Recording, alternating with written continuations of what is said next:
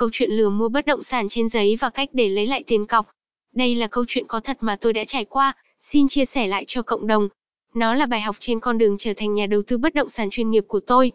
Và tôi hy vọng rằng, qua đây giúp các bạn tránh được rủi ro trong đầu tư bất động sản. Có hai điều quan trọng trong quá trình đầu tư bất động sản. Thứ không một, hợp đồng nguyên tắc để mua bán bất động sản là một tờ giấy lộn, ai đăng ký cái hợp đồng đó mà mua đất thì nên dừng lại. Thứ không hai, đưa tiền cho chủ đầu tư để mua đất dự án, mà chưa cầm được sổ thì xác định như cá nằm trên thớt. Chuyện này đã qua lâu, nhưng nó lại là một bài học lớn trong hành trình đầu tư bất động sản của mình, mình định không nói về nó nữa, vì cũng không có gì đáng tự hào, mà còn thấy nhiều cái dỡ và thiếu sót của mình nữa, nhưng bạn bè mình và người thân của mình đều bị vướng vào cái sai lầm nguy hiểm này, nên mình quyết định chia sẻ cái trải nghiệm của mình đã qua, với mong muốn mọi người sẽ tránh được nó, vì khi đầu tư bất động sản thì giá trị thường rất lớn, có người hoặc có khi là một gia đình, là tài sản của bao năm tích góp, nên khi mắc sai lầm thì mất mát rất là lớn. Sau chiến thắng những vụ đầu tư trước đó, mình bắt đầu chủ quan cảm thấy mình cũng rất gì và này nọ. Lúc đó có một dự án đất nền mình xem trên mạng, thì sáng hôm sau mình chạy lại dự án vì nhận ra nó gần nhà. Lúc vào thì toàn môi giới mình quen trước đó nên cũng bớt đề phòng,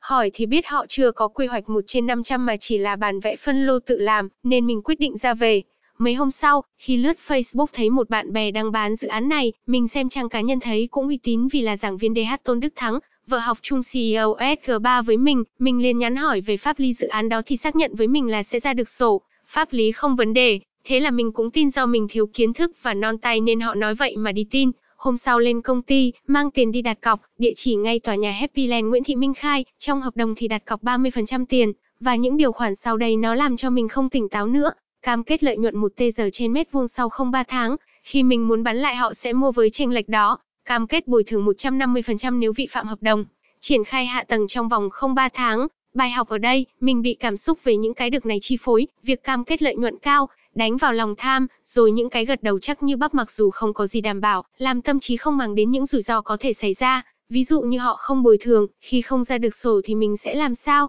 Họ không mua lại thì phải thế nào? Và cái điều gì đảm bảo là họ sẽ làm đúng cam kết? Hoàn toàn dựa vào lời nói của một bên mà không có gì bảo đảm, mình cũng hỏi về việc đảm bảo, thì họ nói ú ớ về việc có văn phòng hay giấy phép kinh doanh, vốn điều lệ 20 tỷ, mình thử biết nó chẳng đáng mấy đồng, thời buổi này một năm tê giờ là thành giám đốc ngay. Mình nghĩ về uy tín của ông bạn mình nên theo. Vậy là xong, tiền trao cháo múc, đưa tiền cho họ, và cầm sấp giấy lộn về, bộ phim bắt đầu gay cấn, và sự lừa đảo bắt đầu. Sau không hai tháng, đùng cái ông bạn nhắn mình nên bình tĩnh, Báo chí do bị tác động nên viết bài đánh dự án, báo chí lên bài về khu đất đó, nói là bán vịt trời, khu đất ma. Nghe xong hoang mang tột độ. Vội chạy lên gặp phó chủ tịch phường, cô kêu mình qua công an thành phố Biên Hòa đi, họ đang thụ lý vụ án này. Phi lên công an kinh tế thành phố, gặp anh điều tra viên thì được anh thông báo, lên yêu cầu nó trả tiền lại. Mình quay về cùng đi với ông môi giới, cái ông giới thiệu cho mình là hợp tác với ông này để bán sản phẩm, lấy hoa hồng 15% lên gặp công ty. Sau khi thỏa thuận thì họ viết cho giấy hẹn, nếu như qua tuần có giấy phép xây dựng thì mình tiếp tục hợp đồng, còn không thì mình thanh lý hợp đồng, lấy lại tiền. Sang tuần, mình lại lên, thì công ty vẫn chưa có giấy phép xây dựng, sau khi trả lời lòng vòng quanh co, thì mình và anh môi giới bắt đầu mất kiên nhẫn, thì chúng nó lại xin hẹn thêm không hai tuần nữa, lúc này thì mặc dù tức nghẹn lại, vì mình đang ở tỉnh lo công việc bán sữa, phải bắt chuyến xe sớm để về, nhưng vẫn quyết định thôi nhịn để xong việc, đành chấp thuận tờ thỏa thuận thứ không hai. Đến hẹn lại lên, mình lên công ty thì hỡi ôi, bảng hiệu công ty thì tháo xuống, cửa thì đã khóa ngoài, giống như chúng dọn đi, biết bị lừa rồi. Mình chạy qua báo công an quận 1, qua đó thì viết bản tường trình, ra về thì mình được ban quản lý tòa nhà nói là tụi nó đi bán dự án trên đà. Lạt, qua một môi giới khác thì tụi nó biết mình đã báo công an, thì tay giám đốc gọi cho mình thương lượng, nó đòi mua vé máy bay cho mình lên Đà Lạt để gặp và xử lý vụ việc của mình, lúc đó mình nghĩ chẳng rãnh để đi theo nó làm gì, nên hẹn nó lên Sài Gòn để gặp. Sau trở về, mình lên ca kinh tế thành phố Biên Hòa, làm tiếp một đơn tố cáo, khi mà quá hẹn vẫn chưa nhận được tiền, và một đống tờ thỏa thuận của mình với tụi nó, những mối quan hệ và cách để đòi lại được tiền đặt cọc. Nhờ một mối quan hệ, mình qua gặp một anh phó giám đốc sở nhờ anh kiểm tra pháp lý khu đất rồi chủ trương khu đất đó. Việc bọn nó phân lô bán nền là trái pháp luật, nhưng có một điều là tụi nó sở hữu khu đất đó, vậy là tụi nó có tóc. Và chính việc gặp anh và được hướng dẫn cách làm về sau, đã tác động lớn vào công cuộc đòi lại tiền. Anh kêu mình soạn không năm tờ đơn, gửi đến những đơn vị liên quan gồm ca phường, sở xây dựng, sở tài nguyên và môi trường, đơn khởi kiện tòa TP, sở kế hoạch và đầu tư. Những lá đơn đó, bản chất về mặt pháp lý sẽ không có giá trị nhiều nhưng mục đích là nhằm để thông báo cho chính quyền về việc đang xảy ra, nhằm ngăn chặn việc tẩu tán tài sản, chuyển nhượng khu đất đó. Tiếp theo, mình nhờ bạn kết nối với anh bạn là công an kinh tế tỉnh, May mắn là đã biết anh lâu nay nên khi nghe việc của mình, lúc đó đã 9 giờ tối anh vẫn hẹn mình qua gặp để xem hồ sơ. Nghiên cứu xem hồ sơ, anh nói, bọn này lừa em rồi, nhưng số tiền phải trên 500 T giờ thì công an tỉnh mới thụ lý, dưới 500 T giờ thì do công an thành phố, em cứ về làm đơn tố cáo rồi nộp lại cho anh, mai anh gọi cho bọn nó xem sao. Qua hôm sau, tay giám đốc gọi cho mình nói công an tỉnh gọi cho nó lên, rồi nó nói sẽ lên đó gặp công an tỉnh cuối tuần, để xử lý rồi trả tiền lại cho mình. Đến ngày thì nó lại hẹn qua tuần, giờ nó phải ra Hà Nội chữa bệnh gấp. Mình thấy không ổn liền hỏi ở Hà Nội chỗ nào, nó kêu ở bệnh viện, mình gọi cho người nhà ở Hà Nội qua kiếm nó nhưng tới nơi nó lại tắt máy. Lúc này, nghe tụi nó đã mở văn phòng trở lại, cũng không nghĩ gì nhiều nữa mình kêu bạn bè của mình, rồi thuê thêm người lên để gặp chúng nó. Tới cửa thì thấy bảng hiệu tên công ty đã thay đổi, nhưng toàn những người cũ, cảm giác lúc đó thật là thốn. Ra tiếp mình là mấy tay in tranh ảnh khắp người, nó kêu chỉ cho mình vào còn mấy người kia đứng ngoài, mình nói đây là người nhà của mình hết, thế là chúng nó hùng hổ lên để dọa mình. Nhưng anh em của mình phía sau cũng bật chế độ chiến đấu lên, cãi cọ qua lại ồn ào sợ mất mặt nên chúng nó lại cho vào. Sau nhiều lần cử ông luật sư nói chuyện, hứa hẹn thỏa thuận với mình, đến lần này các bạn cử một đồng chí tự giới thiệu là phó giám đốc ra tiếp mình,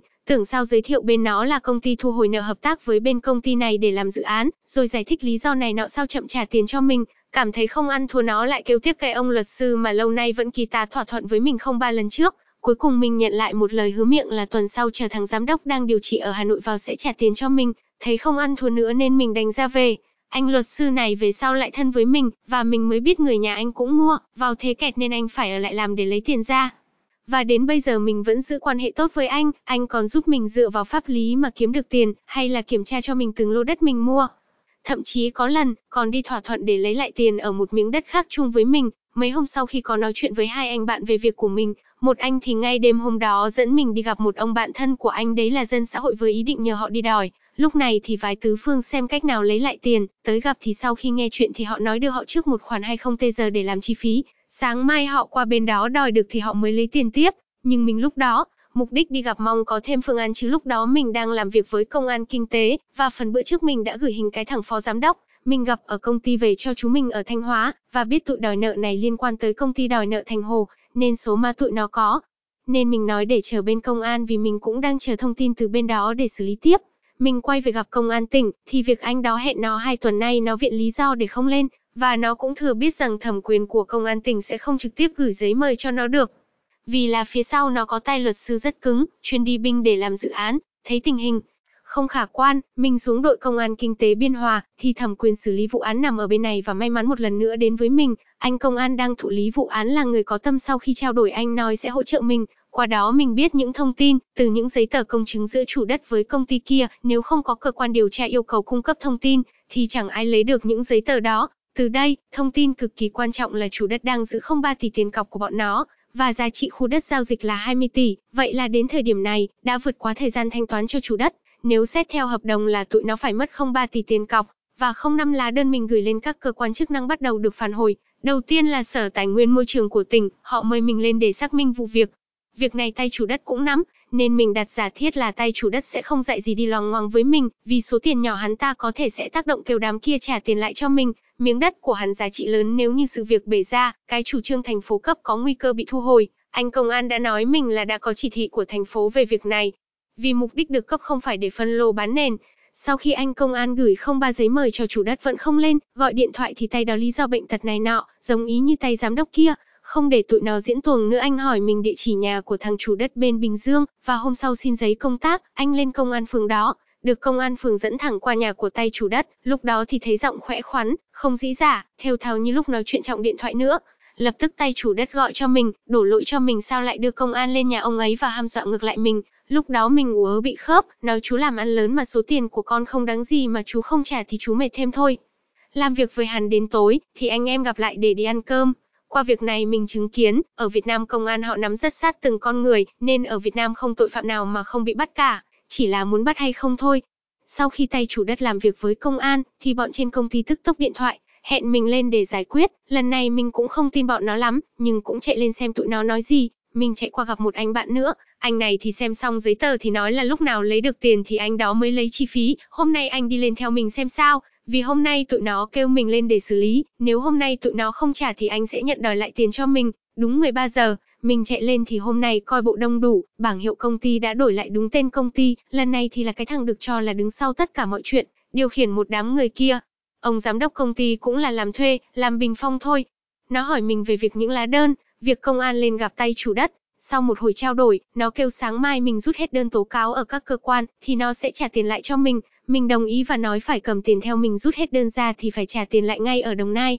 Bọn nó cũng đồng ý, sáng hôm sau mình lên, bọn chúng tập hợp đông đủ, mình nói cho mình xem tiền rồi mới đi, thế là bọn chúng trồng tiền trước mặt, nhưng không cho đếm và đi theo kèm là không năm thằng, lúc đó cũng ớn lắm, mà nghĩ tụi nó cũng không dám làm gì, sau những gì tụi nó thấy mình làm, xuống tới Đồng Nai, vào công an thành phố rút đơn, lên ca tỉnh, lúc ở công an tỉnh anh công an chạy ra đưa mình tờ đơn, anh khoác vai mình, nhìn đám giang hồ giang háng trong xe mặt xanh như tàu lá chuối, rồi qua bên các sở, cuối cùng là về công an phường chỗ có đất, tụi nó tới đây thì làm như ở nhà, vì trước đó tụi nó đã xuống đây quan hệ để bán khu đất đó rồi. Nhưng xui là tay trưởng công an phường đi không có ở đó, còn lại anh phó công an, mà anh đó mình đã gặp trước và trình bày về việc của mình. Tới đây lại may mắn là anh đó lại giúp. Sau khi xong việc rút hết đơn, tụi nó định bày trò chuồn thay vì trả tiền cho mình ngay lúc đó, mình linh cảm lại bị lừa lần nữa thế là mình gọi người ra, bao vây xe của nó lại. Rồi vào nhờ anh ca phường mời tụi nó vào phường để trả tiền lại cho mình như thỏa thuận.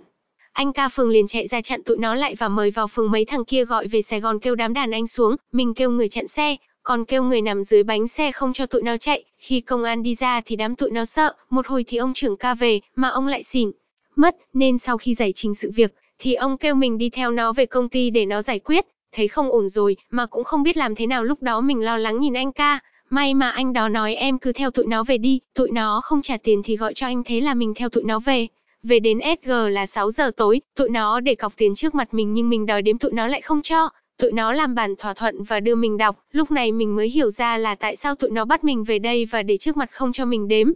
Cọc tiền đó chỉ có 80% số tiền thỏa thuận với mình, và tụi nó chỉ định trả mình bấy nhiêu rồi hẹn ngày trả số còn lại, trước đó mình đã đồng ý nhận lại 80%, cơn uất hận nổi lên một lần nữa tụi nó lại lừa mình tiếp, mình gọi về cho anh công an tỉnh dưới này nhưng không gọi được, mình gọi lại cho anh phó ca phường, anh nói cái này em quyết định thôi, mình dạ dạ rồi cúp máy và diễn như có một chỉ thị nào đó trong lòng lúc đó lên máu. Vì mình biết bị gài nếu mà lấy số tiền đó xem như mình mất luôn số tiền còn lại. Do khi nhận một phần tiền thỏa thuận thì vụ án từ hình sự sẽ trở thành dân sự, lúc đó muốn lấy lại tiền thì chỉ có đi kiện ra tòa mà vậy thì xong luôn. Đơn tố cáo mình đã rút, chỉ vài giây suy nghĩ mình nói tao không chấp nhận và lấy lại hết giấy tờ. Tao sẽ cho tụi mày trả giá vì hôm nay lại lừa tao và đứng dậy ra về, đi ra tới cửa thì tụi nó kêu mình vào và đưa hết số tiền còn lại. Đêm đó, mình nhìn số tiền lấy về mà lòng đầy suy nghĩ thay vì vui mừng, sau một khoảng thời gian tưởng như mất rồi, vì nó mà mình làm phiền biết bao nhiêu người, vì sự thiếu hiểu biết và nhẹ dạ cả tin cộng thêm lòng tham. Nhờ bài học này mà bây giờ mình đi giải quyết lại những miếng đất khó về pháp lý. Vậy nên, quan trọng nhất trong việc đầu tư là phải tự mình trang bị kiến thức, tìm hiểu thật cặn kẽ. Nguyên tắc sống còn là thấy sổ thì mới mua, Ngoài ra phải có người nắm thị trường để họ kiểm tra quy hoạch cho bạn cũng như tư vấn pháp lý của bất động sản mà chúng ta mua tránh những sai lầm như mình. Việc bạn có một môi giới ruột có tâm vô cùng quan trọng, nói đi cũng nói lại nếu ngày đó cái tay môi giới kia không thông báo sớm cho mình, mà im luôn thì có khi mình cũng cùng chung số phận với mấy nạn nhân kia. Nguồn, Lai Ngọc Anh